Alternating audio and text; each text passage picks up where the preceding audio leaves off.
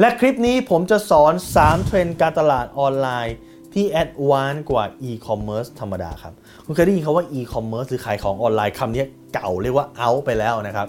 ตอนนี้มันมีเทรนด์ใหม่ที่ advance มากขึ้นมากกว่า e-commerce เวอร์ชันธรรมดาครับ 3 เทรนด์ใหม่ที่ advance กว่า e-commerce หรือการขายของออนไลน์ธรรมดาคืออะไรครับ 1. ครับคือ live commerce ฮะ live commerce คืออะไรครับ live เหมือนกับ Facebook live นี่แหละครับ เหมือนการสตรีมมิ่งการไลฟ์สดการไลฟ์ขายของครับ เพราะคนเนี่ยมาเสพสื่อออนไลน์เพิ่มมากขึ้น แล้วคนชอบดูการไลฟ์ขายของเพิ่มมากขึ้น การไลฟ์เนี่ยไม่ได้อยู่เฉพาะใน Facebook หรือว่าใน YouTube นะครับต่อไปเนี่ยการไลฟ์เนี่ยจะเริ่มเข้าไปที่แอปขายของแอปอื่นครับ ตอนนี้ Shopee เริ่มให้ไลฟ์แล้ว ต่อไปในแอปขายของเกือบทุกแอปก็จะมี ช่องทางให้ไลฟ์ถ้าคุณดูที่ประเทศจีนนะครับพอเวลาเขาไลฟ์ขายของครั้งหนึ่งเนี่ยเขาจะมีมือถือไม่ใช่แค่เครื่องเดียว อาจจะมี 10 เครื่อง 20 เครื่องตั้งเป็นแผงเหมือนแผงปลาหมึกเลยครับ แต่ละเครื่องก็คือแต่ละช่องทางครับ อันนี้อาจจะเป็น Facebook นี่ YouTube นี่ Shopee นี่ Lazada มีเป็นแผงมีแพลตฟอร์มมากมาย ที่ไลฟ์ของเมื่อนั้นไลฟ์ไปทีเดียวครับ ทุกๆ แพลตฟอร์มก็จะเห็นพร้อมกันหมดครับดังนั้นเทรนด์แรกที่มาคือ live commerce เทรนด์ที่ 2 ที่จะมาเลยคือ ไม่ใช่ e-commerce แต่เป็น c-commerce ครับ c มาจากคำว่า chat ก็คือคุยแชทนี่แหละครับ หรือว่า conversational หรือการพูดคุยนะฮะ c-commerce คือการขายอันเกิดจากการพูดคุย มันคืออะไรครับ มันคือสิ่งที่แตกต่างกันระหว่างประเทศไทยกับทางโซนยุโรปหรือโซนอเมริกา โซนยุโรปโซนอเมริกาเนี่ยพอเวลาเขาจะซื้อสินค้าเนี่ยเขาชอบซื้อกับตะกร้าครับ คือเข้าไปในเว็บปุ๊บคลิกปุ๊บเข้าไปในตะกร้า คลิกเข้าไปในตะกร้ากดเช็คเอาท์ก็ตัดบัตรเครดิตแล้วของส่งมาที่บ้าน แต่คนไทยไม่ใช่ คนไทยเรามีความชอบในการพูดคุยครับ ต่อให้สินค้ามันเขียนอยู่แล้วแหละครับว่า ราคาเท่าไหร่ได้กี่ชิ้นส่งวันไหน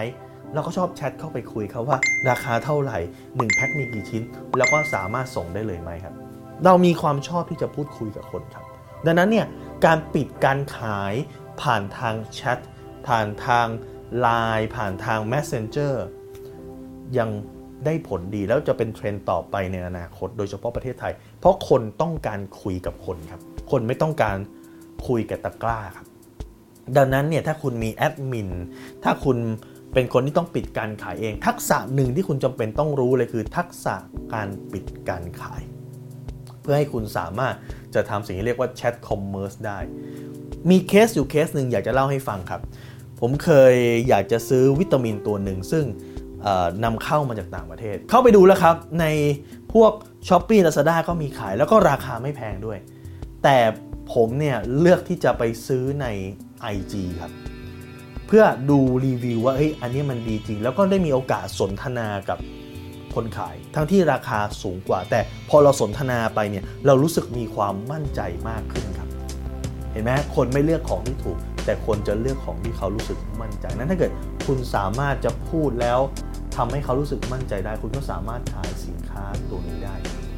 และเทรนด์ที่3ที่จะมาแรงแซง e-commerce เลยก็คือเทรนด์ micro influencer หรือว่า nano influencer ครับในภาษา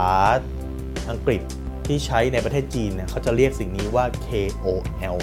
เราอาจจะไม่คุ้นคำนี้นะครับ มันมาจากคำว่า key opinion leader หรือว่าผู้นำ ทางความคิด ผู้นำทางความคิดคืออะไรครับ คือคล้ายๆกับเน็ตไอดอลในภาษาไทย แต่มันไม่ได้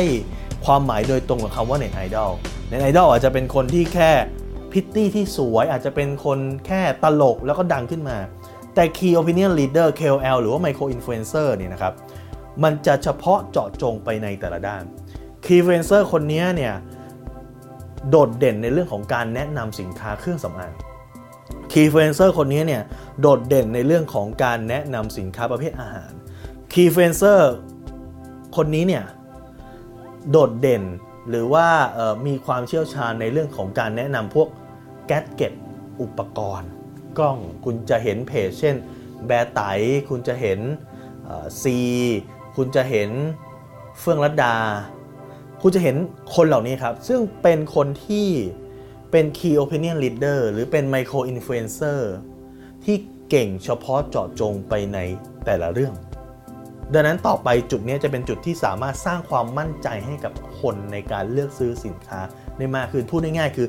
คนจะเชื่อคนเหล่านี้ครับ ดังนั้น 3 เทรนด์ที่คุณรู้ก่อน และคุณจะต้องเตรียมตัวคุณเพื่อนนำคนอื่นครับ